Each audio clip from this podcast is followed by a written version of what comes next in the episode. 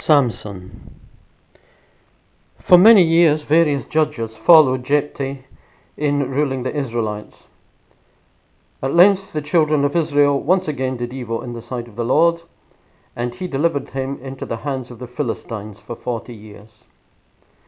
These people who had invaded Canaan from the sea were in many respects uh, superior to the Israelites, uh, particularly in their weaponry that they already had weapons of iron, while the Israelites still had weapons of bronze.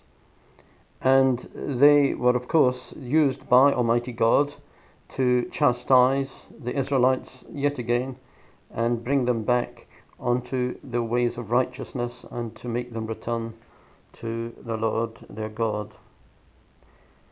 A deliverer was at last sent to them in the person of Samson who was a man of wonderful strength and courage. Before he was born, an angel appeared to his parents and commanded that the child should be consecrated to God from his birth as a Nazarite, or a person especially set apart for the honour and the glory of God. And as a token of this consecration as a Nazarite, his hair was never to be cut. As soon as Samson had grown up, the Spirit of God began to manifest itself in him. Samson went down to Thamnah, and there he met with a Philistine woman whom he wished to marry. As he walked among the vineyards of the town, a young lion met him, raging and roaring. And the Spirit of the Lord came upon Samson, and he tore the lion as he would have torn a kid to pieces. Returning after some days, he went to see the carcass of the lion, and behold, there was a swarm of bees in the mouth of the lion and a honeycomb. Taking some of the honey, he went to his wife, and gave it to her father and mother without saying where he had found it. His marriage feast was celebrated a short time afterwards, and thirty of the Philistines were invited.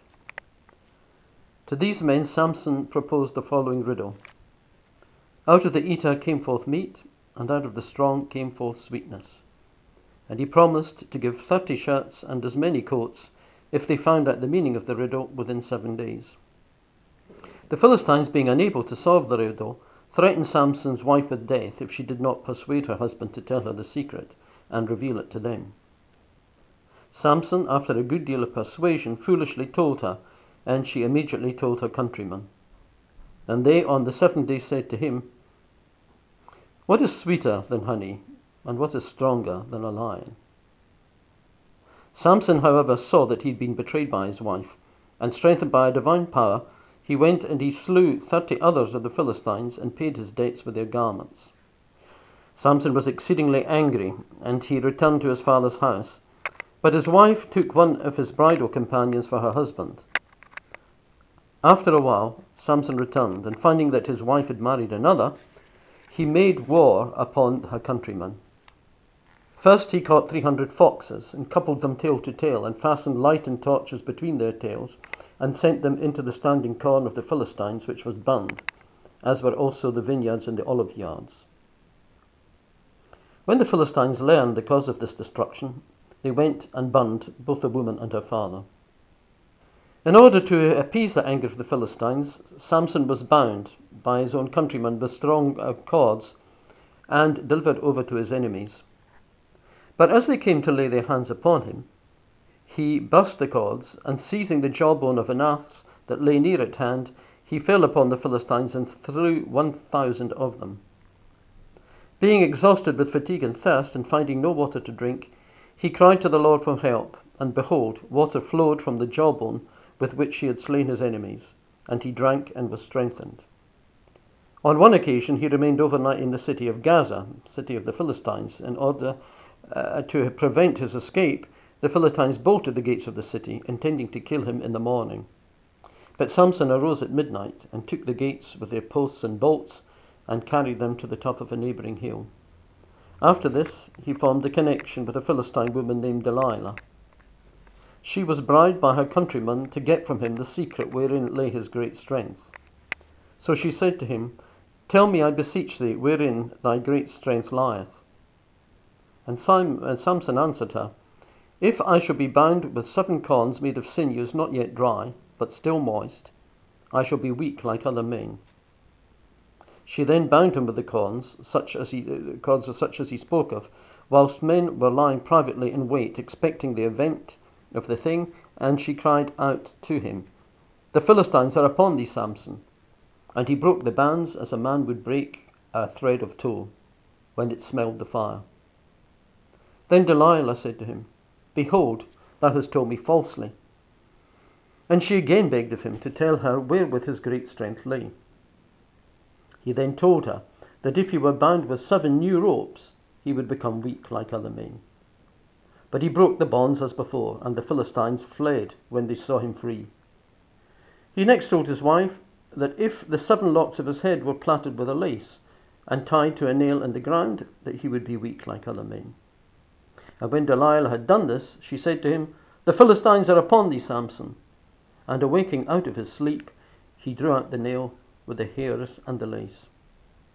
And when she pressed him much, and continually hung upon him for many days, giving him no time to rest, his soul fainted away, and he was wearied even unto death. Then telling her the truth, he said to her, The razor hath never come upon my head, for I am a Nazarite, that is to say, consecrated to God from my mother's womb. If my head be shaven, my strength shall depart from me, and I shall become weak. Then, whilst he was asleep, she called a barber, who shaved his seven locks, and immediately his strength departed from him. The Philistines then seized upon him, and putting out his eyes, led him bound in chains to Gaza, and shutting him up in prison, made him grind corn. However, now his hair began to grow again. And the princes of the Philistines assembled together in order to offer sacrifices to their god Dagon, saying, Our God hath delivered our enemy Samson into our hands and rejoicing in their feasts, they commanded that Samson should be called and should play before them. And being brought out of prison, he played before them. And they made him stand between two pillars. And he said to the lad that guided his steps, Suffer me to touch the pillars which support the whole house, and let me lean upon them and rest a little. Now there were about three thousand persons of both sexes beholding Samson's play.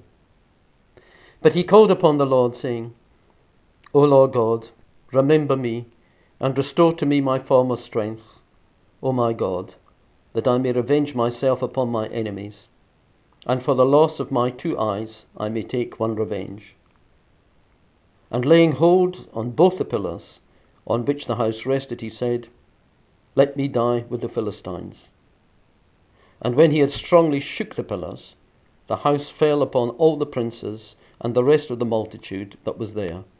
And he killed many more at his death than he had killed before in his life. Samson is surely the most extraordinary of all of the judges. His birth being announced by an angel, being consecrated to God from his birth, he apparently showed great promise for sanctity. And indeed, Almighty God used him in order to crush the enemies of the Israelites.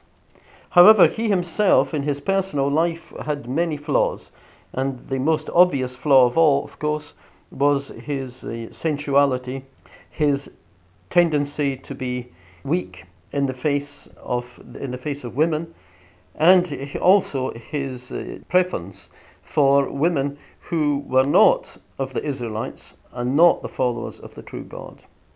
And therefore, inevitably, he met his fate at their hands. However, God, in spite of all of his weakness, did not abandon him, and in fact, we can say really and truly, used him for, a, uh, for his own purposes. To such a degree that uh, we can even find figures of the Saviour of the world, of our blessed Lord, in the figure of Samson, the, the Saviour of the Israelites from the Philistines. Samson, as St. Augustine says, acted like a strong man, but he suffered like a weak man.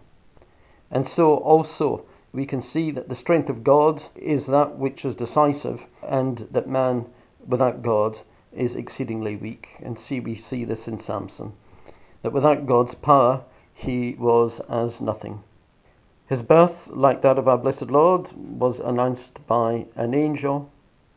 He overcame the lion the lion, which of course is a representative of evil and of Satan.